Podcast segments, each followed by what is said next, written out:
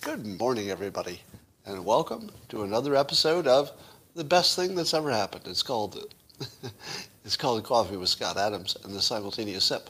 And I was thinking of doing something different this morning because what, normally when I do this, I do it in what I would call, uh, let's say, presentation mode, meaning that I know I'm talking to you know a large group of people, and so I you know I modify my presentation to make it a little bigger for people. And I thought, what would happen if instead of that, I spoke to you like we're just sitting in the same room, and it's just one of you. You want to try that today? I want to see if I can make it feel like it's just me talking to you. Now, in order to do this experiment, uh, sometimes you're going to have to talk back. But since I can't hear you, I'll just act like I did. So I'll do my part, and then I'll pause for a moment while I listen to your part. And you can say anything you want at home, because I can't hear it.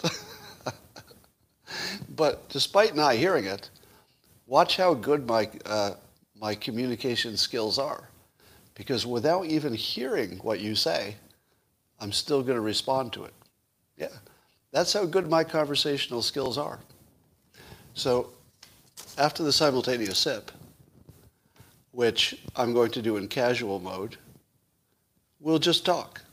All right? So, that, so we'll just try this today. It's the only day we're going to do that. All right? Hey, how's it going? You know, you know it'd be great. Uh, have you ever done that simultaneous sip? You have?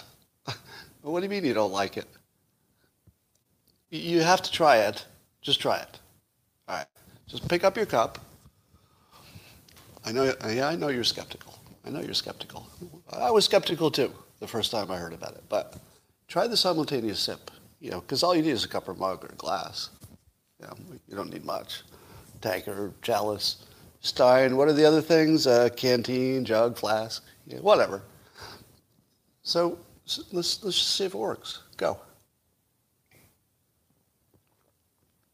Was that a little too slurpy? It was. Sorry. So have you seen the news today? Did you have any time to uh, look at the news yourself?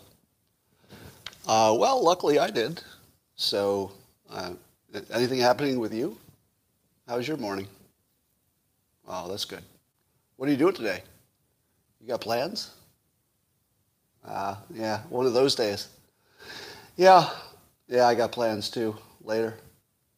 So, uh, did you hear about? Uh, did you hear about uh, China? Wow. Um, I don't know if this is working at all. Probably not. Let, us go back to presentation mode. So many of you have asked me why it is that I'm the only podcaster in the world who can't solve the audio problem. Did you ever wonder that? Because you've all seen me with massive audio and video problems, and you say to yourself, Scott, Joe Rogan has solved this problem. Why don't you just do what Joe Rogan does? Or how about any of the 10 million podcasters who don't have any of these problems? Because let, us explain it to you, Scott. There's you. Here's you. And then there's 10 million podcasters who seem to have solved the problem that you alone can't seem to solve. Do you see the problem here? Do you see the problem? well, Carpe, thank you for saying the audio is fine today. I don't think that was worth $20, but I appreciate it. I mean, it wasn't worth $20 to you, but I appreciate it. So here's, here's what's different. Nobody is solving my problem. Right? The problem that I have is unsolved by any podcaster any, anywhere in the world. It's sort of an illusion. Do you know why Joe Rogan can have good audio and I can't? It's because it's not live. That's why. See what happens if he does it live every day. It's going to be different, right? So if you do live, you can't do what all the other podcasters do, which is make sure it works before you go. Now, one of the things that you don't know, if you've not been a guest on many podcasts, as I have been, is that even the recorded podcasts, they usually have to tweak the audio and try it again and test and move things around and, you know, it, even recorded ones, it's hard. Uh, then the other thing is, suppose I did it live, but I had a, an engineer who was working with me to make sure that everything's working as it happens. So I don't have to worry about that. There's an engineer sitting there. I can't do the show with an engineer. Do you get that? How many of you understand that before I explain it? That if I had an engineer working with me, I couldn't do this. This, none of this would be possible if anybody else is sitting in the room. Because anybody else in the room is going to be sucking my energy out before I go live. You can't have other people in the room if you're going to be live, right? Now, if you're Joe Rogan, it's a whole operation, right? You've got, you got your engineer, your guest. You know, it's like a party. If it's a party, that works pretty well, right? You got more than one person, you're, you know, it's a whole thing. But the last thing I would want is to wake up at four in the morning and have my engineer sitting here. Can you imagine that? It would just be the worst setup in the world, right? The fact that I do this alone is why I like it. Everything about the thing that I like, I couldn't do with an engineer. All right, that's enough of that. That. I have revised my opinion on General Milley since yesterday. You ready for this? I believe, and I've said this before, that everyone deserves a defense. Would you agree with the, the following statement? Everyone deserves a defense, even if they're guilty in our country. Now, in the legal system, of course, they get one. But what about in the public realm? Suppose you're, you're, suppose you're being attacked in the public realm. Do you deserve a defense? Well, of course, you can make one. You can just go in public and say, here's my defense. But what if you can't? And I'm not sure General Milley can in this situation because there are a lot of minefield, uh, you know, a lot of mines in the minefield. I'm not sure he can defend himself. And so, as a courtesy to the military, because he is a, he's a military person and we respect the military, and I believe that as a member of the military, that it is my responsibility as a citizen to support them as they support me and support you. So I'm going to support him now. I don't know if he's innocent or guilty, competent or incompetent. I'm just going to give him a defense. Is that fair? Before you even hear it, I just want to ask you, is that fair to give him a defense? Wouldn't you want to hear one? If he's still guilty after you hear the defense, that's fine. But everybody deserves a defense, especially a military person. Who here thinks a military professional doesn't deserve a defense? Right? Nobody. All right, here's the defense. Shoe on the other foot test. Number one, this is the Alan Dershowitz test. If, um, if Biden had been the president, when Milley talked to China and said, hey, don't worry, you know, I got this, you don't have to worry, would I be as angry at him? Or would I say to myself, you know, you know, Biden might be a little mentally degraded. I kind of feel a little safer knowing that there's an adult who will say, no, I'm not going to push that nuclear button. I need to ask some questions. So, so that's, that's the first part of the defense, is would you feel exactly the same if Milley was the check against Biden's brain? Because he was acting as the check against Trump's brain. Now, I think he was incorrect in estimating his risk. If, he, if in fact, because we don't know this as a fact, but if he thought it was a real risk, and I'm not sure he did. I, th- I think you have to be skeptical of the reporting. But if he thought it was true, that there was some risk, wouldn't you want him to act? Now, some people say, oh, that's the wrong way, it's the wrong mechanism. Should have gone through the 25th Amendment, talked to Congress, talked to the Vice President. You know, there's a whole different thing. You don't want to violate the chain of command. Hold on, hold on. separate question. Did I defend his going around the chain of command? No. No, I'm not going to defend that. I'm not going to defend the question of whether he should be fired because he should. I still think he should be fired because he went around the chain of command. And unfortunately, that's, it just has to be, there's just no way around that, right? The moment you allow that you can make an exception to the chain of command, you're done. You're done, right? You can't make it an exception. He has to be fired, in my opinion, based on what we know. But you know, if we're being honest and humble about this, we don't know everything. Could be that the story is not anything like we think. But here's the defense I'm going to give him. Are you ready for this? Here's the defense. Although I believe he needs to be fired for violating the chain of command, if he was acting responsibly, it probably looked like this. Imagine if you believed that China was worried. Do you think they were? Do you think that China's military was getting antsy? Now the question is, was China simply sitting there not worried at all, and they didn't even think about it until Milley called them? Do you think that's the case? or do you think that Milley already knew China was concerned about some kind of sudden military action because Trump was unstable, according to our own, our own media? I think China's military was concerned. What do you think? Let's, let's test your assumptions. Test your assumption. We don't know. But do you think China's military was at least concerned enough to ask some questions? Not, not really worried necessarily there'd be a war, but worried enough just to ask the question. What do you think? A lot of no's. A lot of people saying no. But you don't think that they would at least ask if there was any risk? Because you just have to ask, right? Just ask your counterpart, is there any risk here? Is there something we need to be worried about here? Now, a lot of you are saying no, but would you agree that that's an assumption? Those of you saying no, that's an assumption, right? You don't know. I'm going to make the assumption that, and because remember, I'm, I'm giving Milley a defense. Doesn't, doesn't matter that I believe in it or that it's true. I'm simply giving him a defense that everybody deserves. Because for whatever reason, he's not doing it himself. And, and maybe he just can't speak of it um, without getting in more trouble.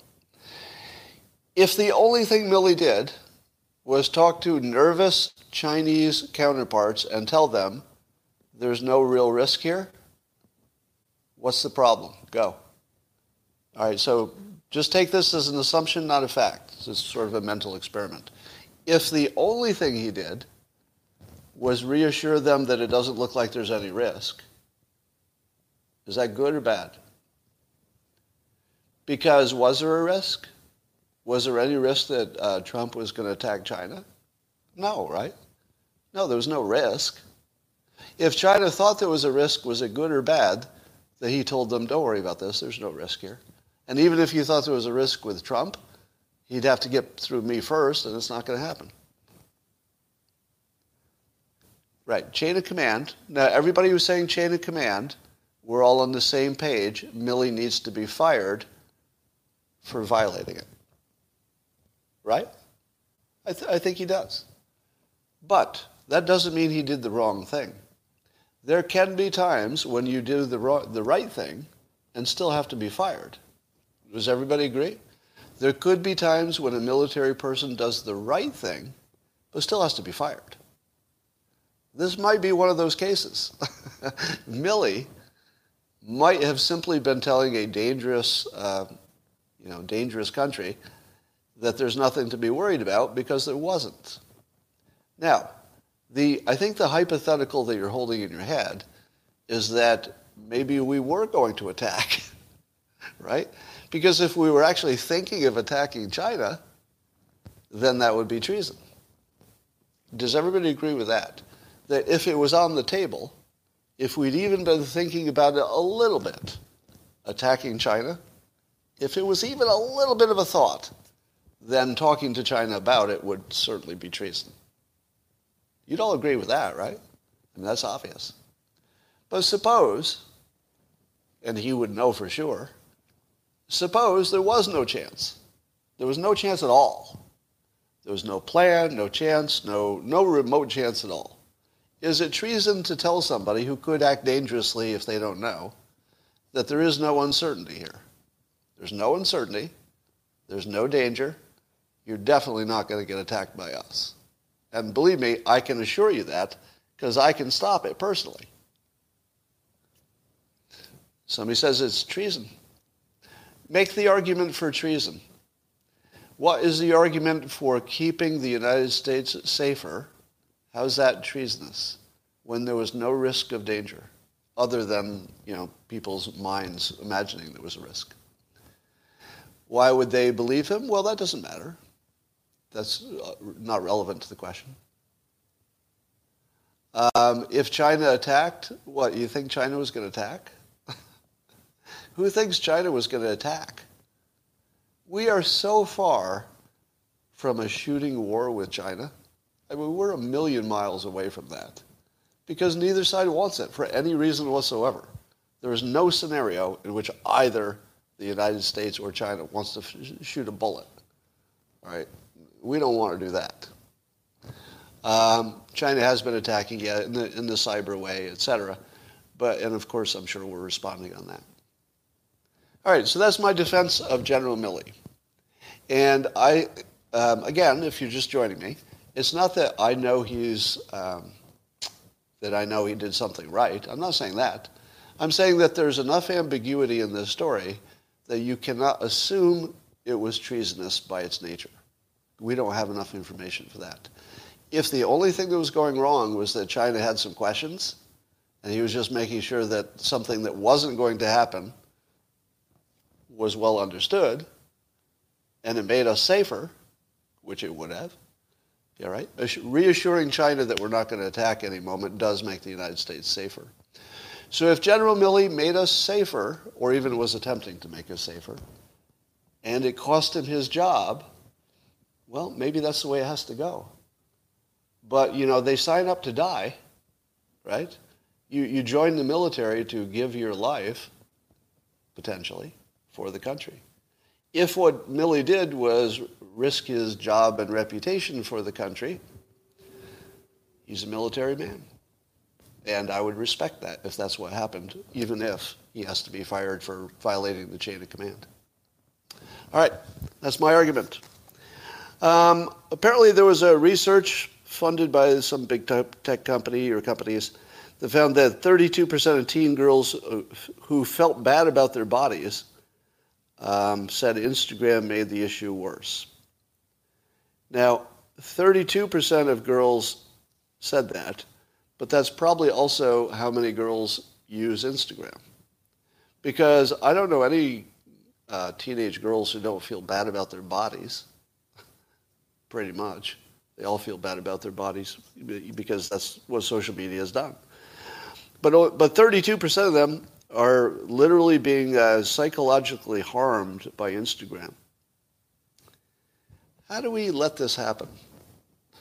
How, how do you let, yeah, and teenage boys too, but I, I have to think it's way worse for girls. Because Instagram really is a showcase of female sex appeal. Um, it's not so much male sex appeal, but I know what you mean. Um, Here's a question to you. Do, do any of you know anybody who's dating age? So this is this is not for you who are of a certain age, but rather, do you know somebody who's a teenager or in their 20s and they're dating? And I have this question for you. I've been hearing this from anecdotally from a number of different sources that boys aren't as interested in girls as they used to be. Are you hearing that? and specifically, um, even physically. Um, yeah, I'm seeing all yeses in the uh, in the comments on locals. It's a little faster than than on uh, YouTube. Yeah, I'm seeing all yeses. Oh my God, I didn't think I'd see this much agreement. You know what I expected? I expected you to say I hadn't noticed it. Oh my God, almost every person noticed it. Holy, holy, holy cow. Are you seeing this? If you're just listening to this, I'm being blown away right now. On both YouTube and locals, it looks like 100% of the comments just flowing past are, are saying yes, they've noticed that the boys are less interested in girls. Now, people are saying it's the low testosterone. Might be political correctness. Oh, well, not political correctness, that's the wrong word. It might be more sensitivity to Me Too stuff. Could be the boys are less aggressive because they've been, you know, trained to be less aggressive. In a good way. I mean, it doesn't mean that's a bad way. If they're obeying the law, I suppose that's a good way. Um, yeah. Now, why do you think that is? I have two hypotheses. Three. I just came up with a third one. Number one, low testosterone. That's the obvious one, and we know. I believe we know that to be true. Is there anybody who thinks that's not true? Is that possibly fake news? I, it's confirmed, right? I hope I'm not spreading some fake science, but I think it's confirmed that uh, testosterone is much lower than it used to be in the average public. Uh, somebody's saying it's because of soy. I don't know if that's why, but maybe. Um, the other thing is porn. Women and girls didn't used to have competition. If you were heterosexual, that's all you had. When I grew up, we didn't even have porn. I mean, we had it, but we didn't have much access to it. So, if everything I know about economics and competition and humanity is true, then as porn got better, the extra value of a living human being, the, you know, the difference was decreasing. And as I've said before, porn has gotten to the point, thanks to technology, where you can get exactly what you want. And the difference between seeing, you know, general porn that, you know, everybody responds to a little bit versus that exact thing that really gets you going, maybe not everybody else, but it gets you going, you can get that exact thing. And that closes the difference between a living human and the experience you can get from your computer. And it's, it is continuing to close. It's, it's, you know, every day it's closing more. What happens when you get full uh, 3D? What happens when you have full 3D and you can actually just put yourself in the scene? Well, why would you date? if you've got an AI girlfriend that you can visit anytime you want, just putting on your goggles, uh, two thirds of men are just going to give up on women. Because uh, I'm just going to say this. All right. I, I think my audience can handle this. Are you ready? Women and girls um, are a much worse deal than they used to be, not just because of the competition of porn, but because I think society has caused us to sort of become enemies, you know, the, the genders. And um, I'm open to the argument that it used to be better for men and worse for women, and all that's happening is things are rebalancing and things are better for women at the expense of, you know, whatever badness men were getting away with. So, I mean, maybe it's a good thing. But the net effect of it is that women are less valuable to men because they're more of a pain in the ass. Let me just say it directly. Women are less valuable to men in 2021 than they used to be because women are more of a pain in the ass. Every man knows what I'm talking about, right? You all know what I'm talking about. Now, does that mean that that's a bad change? I'm not saying that. I'm not saying at all. Because sometimes being a pain in the ass is a good thing. It means you're getting what you want. It means you're asserting yourself. It means you're not, you know, you're not being walked all over, etc. So uh, I'm not sure I would advise a daughter to be any different than that. You know, stand up for yourself. Go, go get what's right for you. But the net effect of that is that it makes women a pain in the ass and less valuable as a as something you want to associate with. So there's a lot of bad stuff happening right now in terms of uh, gender relations. Keep an eye on that. Meanwhile, over in China, uh, Wall, Wall, Street Journal did a piece on uh, how TikTok is reprogramming your brain. And apparently the main part of TikTok's algorithm, and this is no surprise, You know, you, you assume that this is true of Instagram and everything else.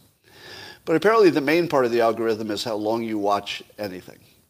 So if you spend a lot of time looking at a certain kind of content, TikTok knows it and they give you more of that content.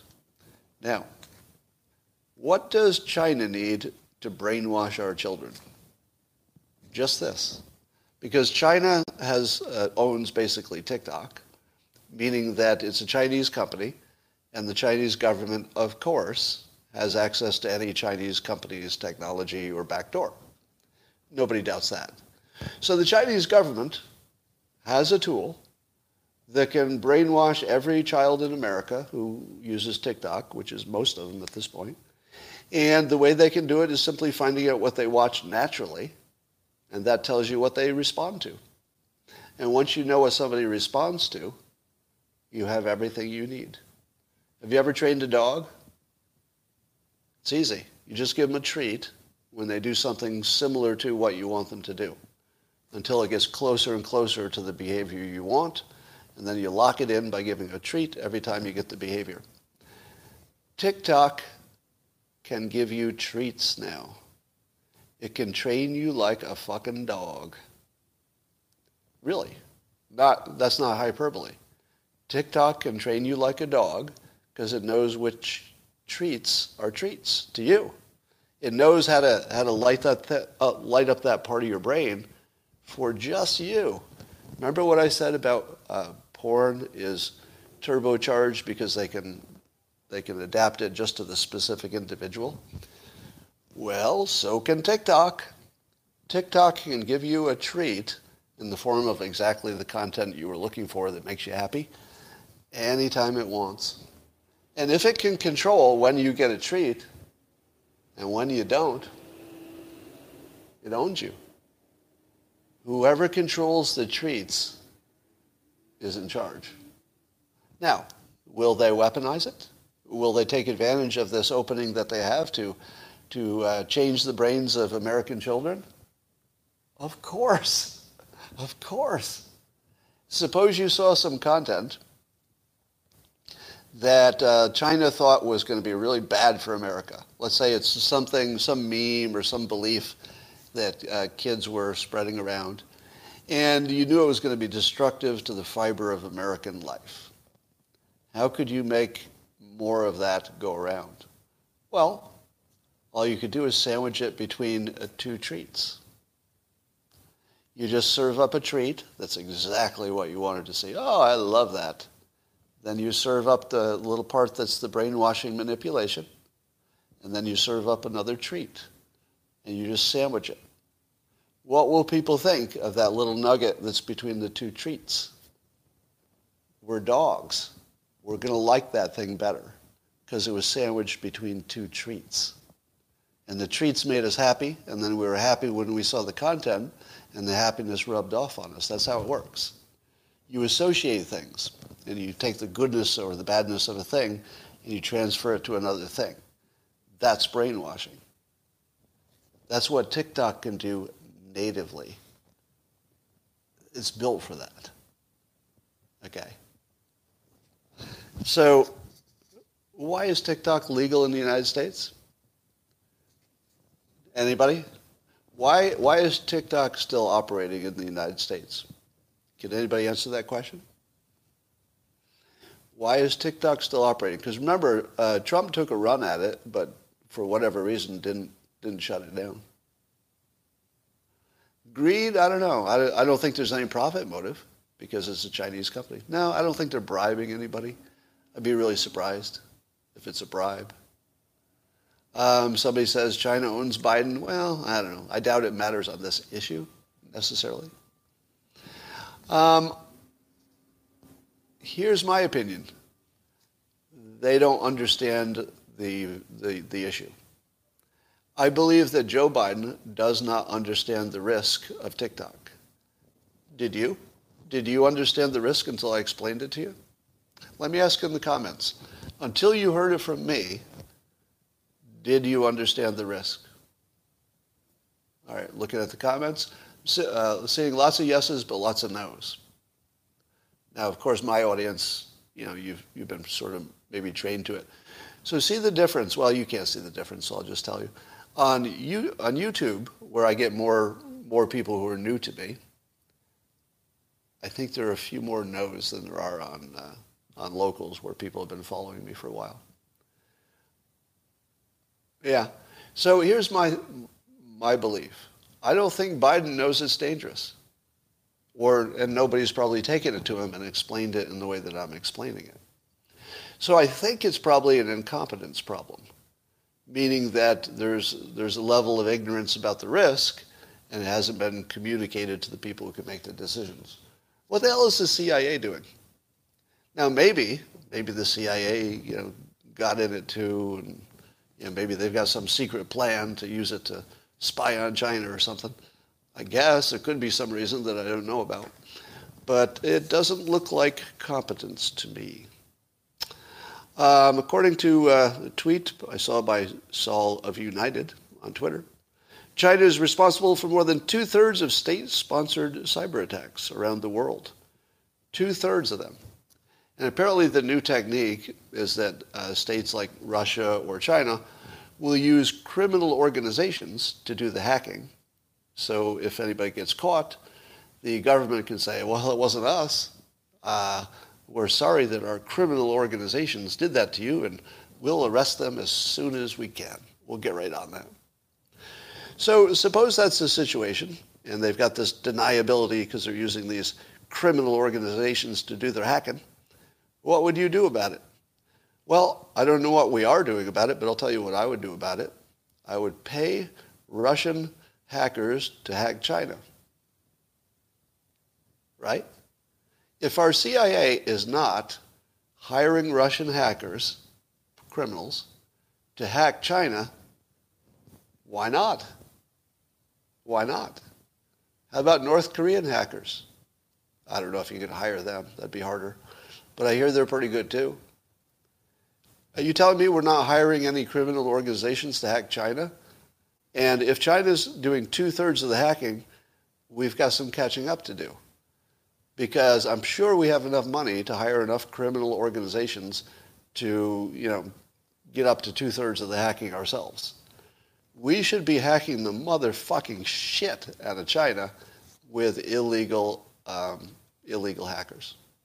In fact, their entire network should be crashing right now from illegal criminal gangs hacking their network.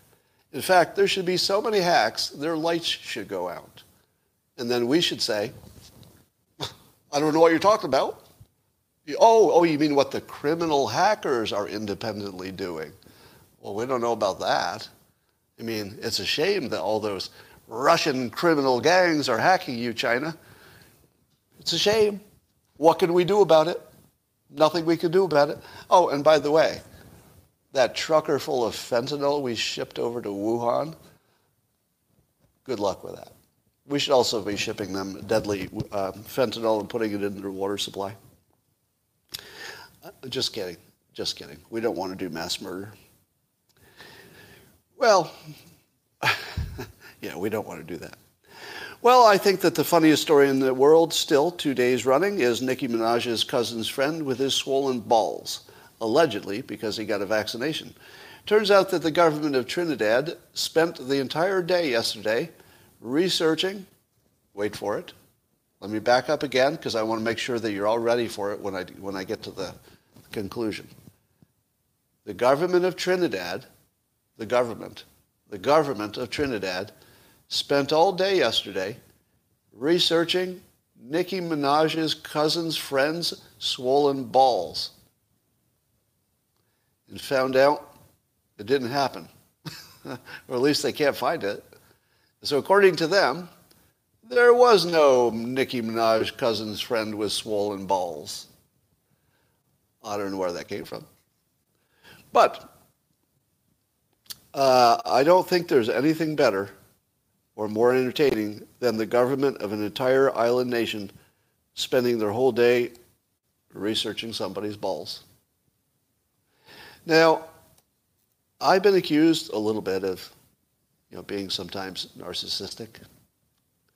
I, I can't believe that anybody would say that about me. It seems so cruel and, and wrong. But when I heard this story, I thought to myself, why not me? Nobody's talking about my balls. It's like we're all about, oh, Nicki Minaj's cousin's balls. Like he's so special. Like his balls are just, they're special because they're what? Swollen. My balls could be swollen. That's no big accomplishment. Why are we talking about my balls? Why are his balls so special that the entire country of Trinidad cares about it? Nay, America cares about his balls. Does anybody care about yours? Well, those of you who possess them. No, nobody cares about our balls. Let me tell you the funniest act that I ever, the funniest thing I've ever seen on a stage comedian. It was George Carlin, live. So a number of years ago, I attended a George Carlin uh, outdoor live, you know, stand-up comedy event, and it was, you know, near near my home, not too far down the road, bicycle distance. In fact, I have bicycled to that location before. So it's a uh, bicycle distance. I'm sitting there and I'm listening to George Carlin, and he gets introduced, and he starts talking before you even see him, right? So imagine the empty stage. He's been introduced by the, you know, the, the, the host. And then as you see this figure walking toward the stage, he's already talking in his microphone. Now, the background you have to know is that Lance Armstrong was in the news a lot. And that Lance Armstrong at that time, and that Lance Armstrong famously has one testicle. Right? And he had cancer apparently. And George Carlin is walking onto stage, and with no context, this is what makes it funny. There's no lead in, no trigger for this, no context. This is the first thing he says. He goes, fuck, he goes, fuck Lance Armstrong. And as he's walking to the stage, he goes, fuck his cancer. And I'm starting to laugh. And by the time he hits the stage, he goes, fuck his balls. And I'm dead. I'm just dead. From that moment on, I was uncontrollably laughing and never stopped. now, why is that funny? I don't exactly know. Like I've spent, I can't tell you how much time I've spent thinking about it, but um, and it's not it's not something that sounds so funny if you wrote it down. It's a it's a live act kind of a joke, and it only works in person. I guess because it's naughty. I guess because it's so irreverent. I guess it's unexpected. I guess, I don't know, I guess it's like five different things in there. It's a whole layer of, of complicated thing. But um, until, until this week, uh, Lance Armstrong had the most famous balls, or ball, at least he was halfway there. And uh, um, it's not true that he, Lance Armstrong, was ever asked to uh, to do a commercial for Uniball pens. Uh, I've heard that, but that's, uh, that's not true. All right, uh, you know the publication The Hill? You've all heard of that, The Hill? Today, they have an article today in which they repeated the fine people hoax like it was real. Today. now, I understand back in, I don't know, was it 2018 or whenever, whenever the Charlottesville thing happened. I understand that a lot of people were taken by the, the media hoax at the time. And they believed that Trump had actually called neo-Nazis fine people. Now, anybody who's seen the transcript knows that didn't happen. There, there was a selective edit that made it look like that, and the part they cut out is the part where he goes, and I'm paraphrasing, uh, don't, you know, don't be confused. I'm certainly not calling the neo-Nazis fine people. I don't mean them. Right? So they just cut out the part where he says, no, I don't mean the neo-Nazis. He wasn't even asked about it. He, he said that himself because he wanted to make sure that nobody would be confused that he certainly wasn't talking about neo-Nazis being fine people. So they just edit that part out, and it looks exactly like he's calling them fine people. So The Hill, somehow in 2021, a news organization doesn't know that. They still, today, they reported it like it's true. It was, you know, in a larger article, but reported as like it's true. What the hell? what the hell? I mean, and and I know, you know, from experience that lots of people will see the tweet in which I called them out for that. And lots of people are going to say, well, I saw it, I saw it myself. Yeah, we don't have to reiterate this, but you know, they didn't see it themselves. It is literally a mass hallucination. It's the best one I've ever seen, by the way. I don't know if you could come up with a better one. I think the Fine People hoax is the biggest, I don't know if it's the biggest, but probably the best example of a mass hallucination you'll ever see. Lots of people believe they saw it, like their memory is that it actually happened, but never did. All right. Um, North Korea has uh, tested a missile that they launched from a train. Um, I'm not really afraid of train missiles because I don't think they're the ones that are going to be aimed at the United States. I don't think you. I don't think you uh, launch a missile from a train at the United States because it seems like that wouldn't be the right launch pad. Secondly, what happens to your train after you launch a missile from it? Is there anything left of your train? I can't think of a worse way to launch a missile, can you? I feel as though if I had to pick any way to launch a missile, putting it on a train would be the worst way. I mean, I realize the train stops before they launch the missile, but isn't it going to mess up your train a little bit? How do you get your train home? Are the tracks okay? You're going to run your passenger train over the. I, I mean, how does that work? So anyway, I would uh, say again that I think Trump solved North Korea in the sense that North Korea doesn't seem to be pointing any missiles at us. Whatever they're doing, maybe it's for commercial reasons. They want to sell some missiles. That's bad. But they're not pointing them directly at us. And I think, I, I just don't think Trump gets enough credit for having solved North Korea. When was the last time you worried about North Korea? Even when they test missiles, are you worried? No, no, you're not, because they're just not enemies. Trump, I, I, you know, I'm just blown away by this. What Trump did in North Korea is probably the greatest persuasion we've ever seen in public. I don't know that there's ever been anything more impressive than that. See what problems I got here now. Oh, okay. Um, and what was impressive about it is that the only problem between North Korea and the United States was that we imagined we had a problem. And if you could stop imagining that you're enemies, then you just stop acting that way. And so what and so what Trump did was simply convince Kim that there wasn't any reason to be enemies. That's it. Uh, and it was brilliant. And apparently it's lasting because years later, I mean, several years later, and they don't seem to be any kind of a risk. We're barely even talking about them. Question Whatever happened to the COVID sniffing dogs? COVID sniffing dogs. We were told, maybe a year ago, that dogs, dogs could detect COVID. And um, if we had dogs that were trained to detect COVID, could they not check everybody going into a sporting event and pull out the infected ones? Probably. And how many dogs would it take? I mean, by now, it's a year later. Have we not really trained enough dogs? I'd love to have an update on that. And, and wouldn't you love Dogs Save America? Because they could. Apparently, if it's true that they can, they can sniff it out, then it should be true that they can save America.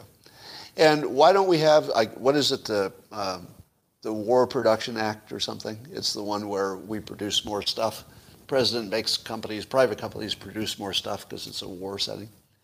Um, could we not use the Production Act, War Production Act, to train more dogs and, and just have shit ton of trained dogs everywhere? Just everywhere you go, there's a dog. Why not? Did we run out of dogs? Do you have to have a special dog? Is it that hard to train them? I don't know. I'd just like an update on that. It could be that it just takes so long to train them that you can't get there. I don't know. Um, here's a perspective from the Panda Tribune. Uh, you'll have to do a fact check on this. I don't know if this is factually correct, but it's interesting. So the Panda Tribune says, statistically speaking, school children are far more likely to be sexually assaulted by their teachers than they are to die from COVID 19. Number one, is that true? is that true? They're more likely to be sexually assaulted by their teacher than to die of COVID 19? I think it might be. I think that might be true. Right? And if it is true, does that tell you that the kids are wearing their masks on the wrong part of their body? I'll just let that sit there for a minute.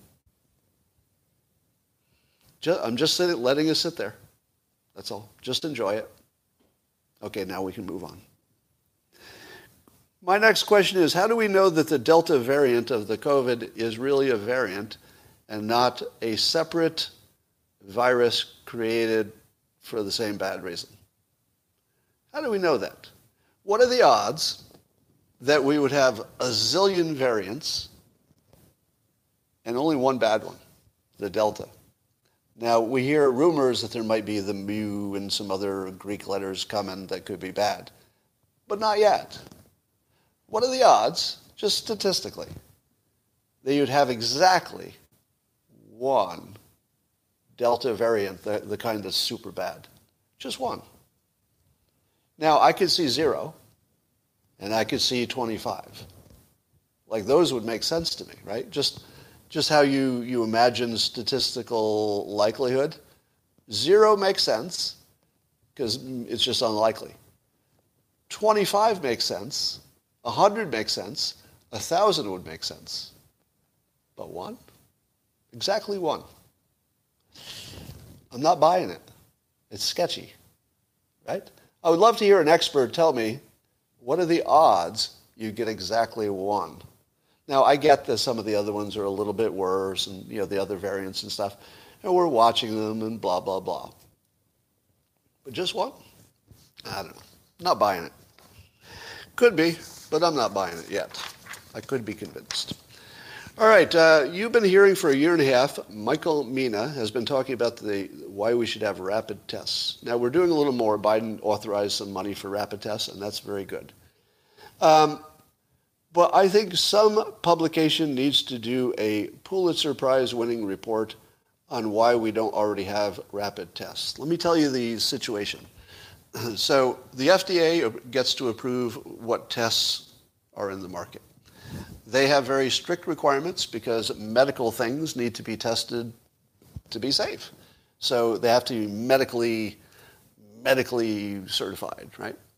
But as Michael Mina points out, that is probably stopping us from making a big dent in the pandemic because the rapid tests, which would be a little harder to get medically certified because it's a higher standard, are super useful if we had them, but we don't have many of them because apparently something's holding up the, the approvals. now, what is it that would hold up the approvals of the one thing that we could pretty much say for sure would solve the pandemic. Did you hear what I just said? That we have something already, a known thing, that we know how to make more of them, we know how to do it, and we know that it would solve, largely solve the pandemic. And it's not happening. All it would take is an executive order from uh, Biden, this is Michael Mina's idea, to simply redefine the rapid tests as being a uh, uh, what is it a public health product as opposed to a medical product. I may have the words wrong, but that's the idea. So all he has to do, that's it. All Biden has to do, one piece of paper to say, oh, if it's a rapid test, you know, define what that means. If it's a rapid test, it's not a, uh, a medical device. It's a, it's a public health device. That change alone gets the FDA out of it, opens up the market so that the market can do what the market does. Tons of rapid tests. Everybody tests. 96% of the time you find that you're, um, that you're a spreader. A few times you don't, but you weren't going to find that anyway. So you're, you're 96% better than you would have been if you have the test. Um, and it's probably enough to squash the virus. It's probably enough to get us back to normal. All it would take is one signature on one piece of paper. And there's, hold on, there's no argument against it. Show me another uh, another important topic in the United States where there's no argument against it? Well, nuclear power. nuclear energy became that, right? Yeah, I mean, at least in public, people are no longer willing to say bad things about it because science has, you know, made that ridiculous. But think about it. There's got to be some corruption going on here, or massive incompetence, or something going on. But one piece of paper, and Biden could eradicate the pandemic. Yeah, there's something going on here, and we need to know. Uh, Rasmussen asked, uh, How concerned are you uh, about crowds attending football games in terms of getting COVID? And as you might imagine, 34% said they're very concerned, and 25 said somewhat. So 59% are concerned about COVID and football games. But if they all took a rapid test before they went in, or they all had a dog sniffing them, would they be so worried? No. So there are things we can do that we're not doing, and we don't know why. Incompetence and or corruption. It's got to be the answer. Um, so this is uh, this is uh, Michael Mina's letter to Biden. He put it on on Twitter. He said, uh, "Dear President of the United States, Biden, the U.S. is at a critical point and need greater access to faster tests. Rapid tests are barely available because they're regulated here as medical tools, uh, and hold, which holds them back. Please write an EO that makes COVID testing in U.S. a public health good as opposed to a medical good. And then that will free up the market. One piece of paper, one signature, one of the biggest improvements in, in the pandemic. Now, this same idea was pushed and pushed and pushed during the um, Trump administration and didn't happen. I heard some reports that maybe some bureaucratic stuff stopped it from being explained in a way that the administration could even know how to deal with it. But I think Michael Mina has now simplified it to the point where it's just one piece of paper, one signature. If Biden gets this done, I will say publicly that Biden has done a great thing that that the Trump administration failed on. And I will say that plainly. If Biden signs this EO, or even knows about it, I don't even know if he's heard about it, but if he signs it, I'm going to say unambiguously that Biden gets the win and, and Trump has to explain why he didn't do it. I mean, he'd have some explaining to do. So that's as open-minded as I can be on politics. Um, somebody says dogs sense illnesses, not viruses. Yeah, I guess that's true. But it means that the virus had taken hold enough to give you an illness. Um, hmm. All right, that's all I got for now. And uh, I'm sure this was the best live stream I've ever done, just like the last one. And that's all I've. The sound is not not good. Oh, good. All right, I'll talk to you tomorrow.